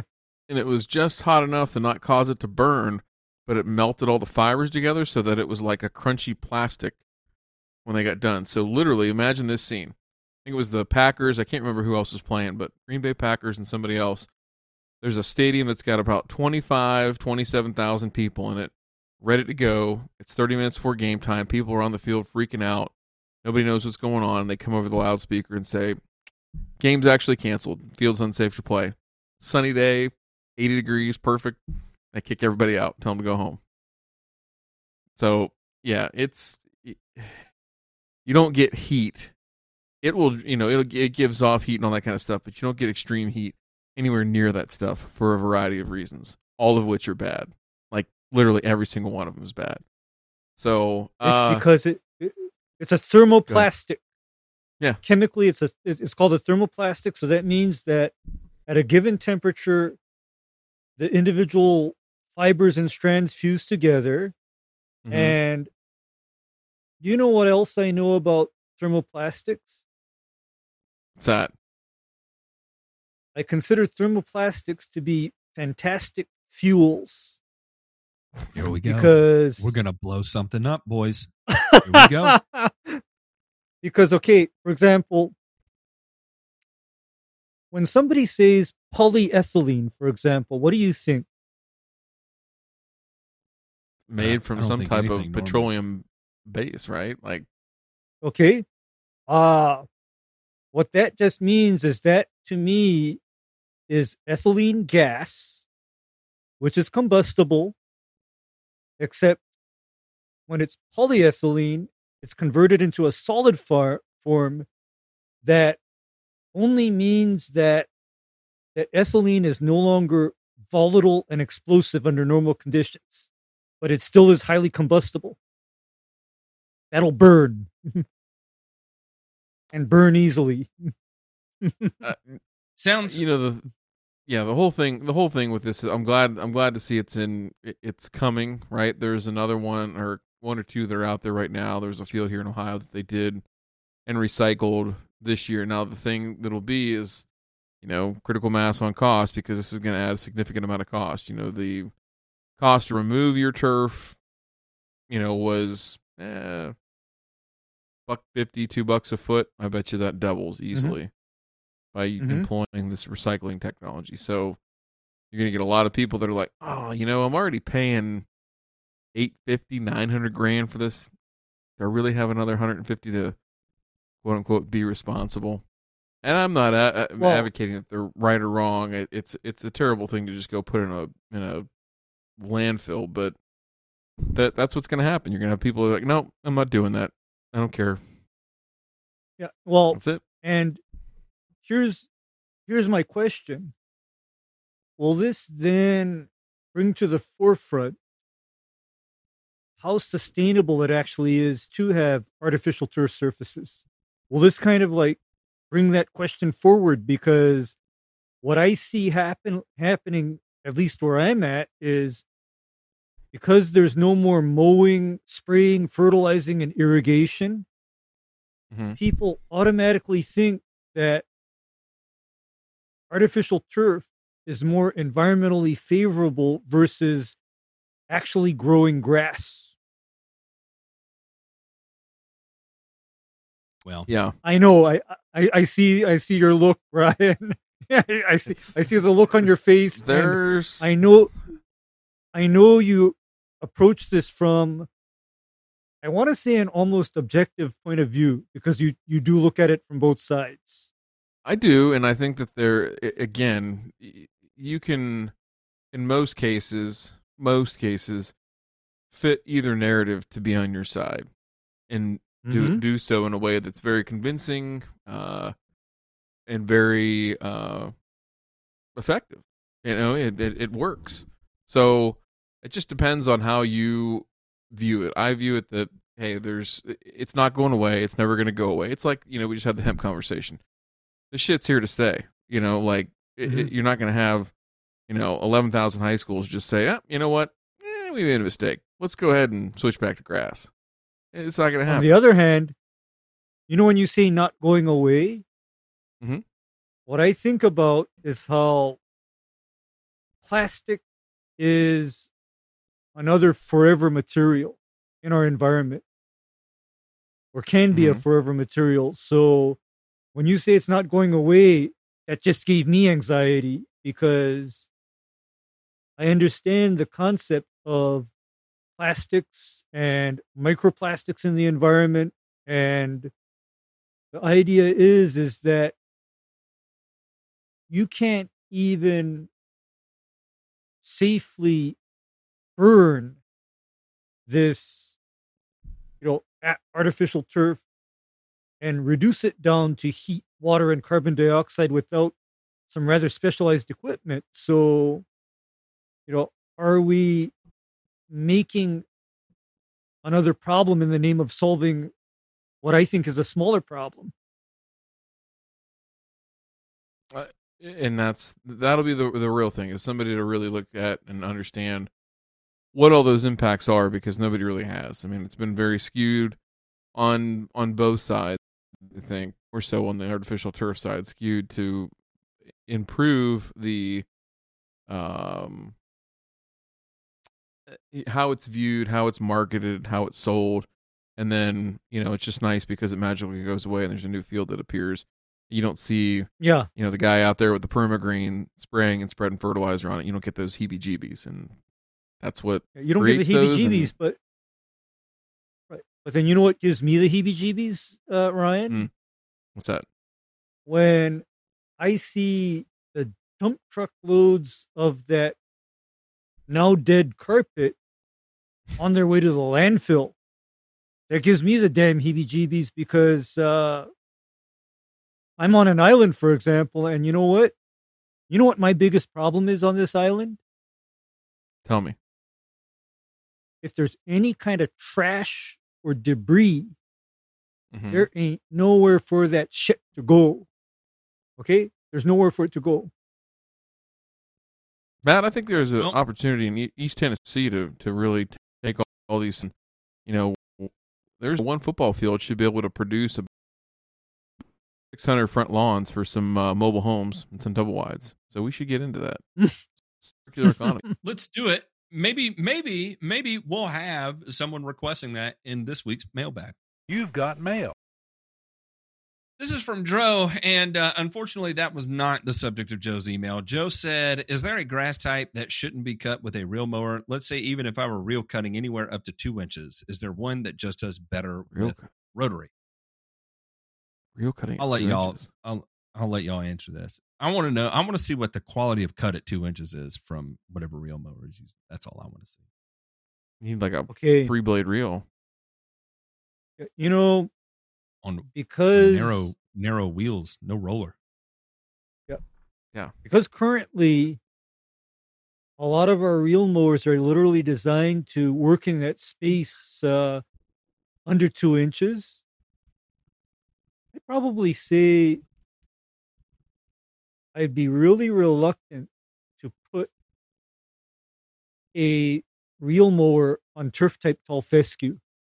That's the only one. Could you- Could you could could you agree with that? I mean, because Yep. I'm thinking of how turf type tall fescue grows and its overall growth habit, in that I don't think that that would be good. Conversely, you know what I would put a reel mower on? Sappy. St. Augustine. Yeah. I would absolutely, I would absolutely reel Shout out St. to, to Augustine. eight one three King, the uh the Real Moa and St. Augustine master. Uh, his shit is Mm-hmm. fire. Um, he- he's He's he's, real mowing he's a that. watcher. Oh yeah, man. Yes. and it is just it is banging, absolutely It- it- banging. looks It amazing. looks fabulous, Ryan. It, it looks just Yep. absolutely excellent. And I can speak from personal experience that St. Augustine mowed with a properly adjusted reel mower looks wonderful. And it performs wonderfully as well because you know what that shortcut does? Dries out. It no, Mm. mitigates disease. Hmm. So we don't need to be throwing a three-way combination of what is it? Uh ProStar and Headway at it every single month. I won't name names. Yeah, maybe maybe some uh uh, there's some ultra dwarf tall fescues out there that are that are capable of being reel cut. Um but I think you would have to seek that out. I, I don't just don't I don't know. If you're if two inches is your number that gets tossed out, then I have no problem using a rotary mower and I think you can get Kentucky bluegrass to look fine at that. I mean any of the cool season grasses. Perennial ryegrass. yeah. to look fantastic at that height. Nothing wrong with it. Yeah. Stripes mm-hmm. up nice, looks great, healthy, all that kind of You stuff. don't have to have a reel mower to have nice nice looking grass. Let's just go ahead and get that out there. You can have nice looking grass. agree. There's there's a different aesthetic. There's certain you know cultural benefits that come along with reel mowing certain types of grasses. But as far as one that just uh, does better, it, it'd be things that are designed for higher heights of cut. You, you have to remember that when you undertake reel mowing, is you're adding another layer of complexity that gives you another variable that you can uh, essentially screw up. So just keep that in the back of your mind as well. All right, gentlemen, we got to dip out of here. We ran incredibly long today, but it was stuff that needed to be talked about. And I think we did a great job of being very, very optimistic about everything. This Thursday, Smile. this Thursday, we have um, one of the participants of the Black Oxygen Organics multi-level marketing uh, program on our show. His name is the Lawn Warrior. I'm just kidding, the Lawn Warrior. If you're listening right now, I love you. Um, the unorganic he's, lawn he's warrior. going through the former organic lawn warrior that is no longer an organic lawn warrior. Actually, he never was an organic lawn warrior, and uh, and you In know, name had only. that in name only. he had that stark realization, and I think that was shocking for him when he learned he was not an organic lawn warrior, even though those were the selling points he was taught to to, to resell. So, anyway, we're going to have a very interesting conversation with him. We're going to talk him through his existential crisis that he's going through, and uh, and we're going to have an absolute good time of it. So, um, if you are in for some some heady treats, tune around for this Thursday Thursday. Uh, for the Patreon members, we're going to head over and name this episode. Y'all have a good one. We'll see you on Thursday.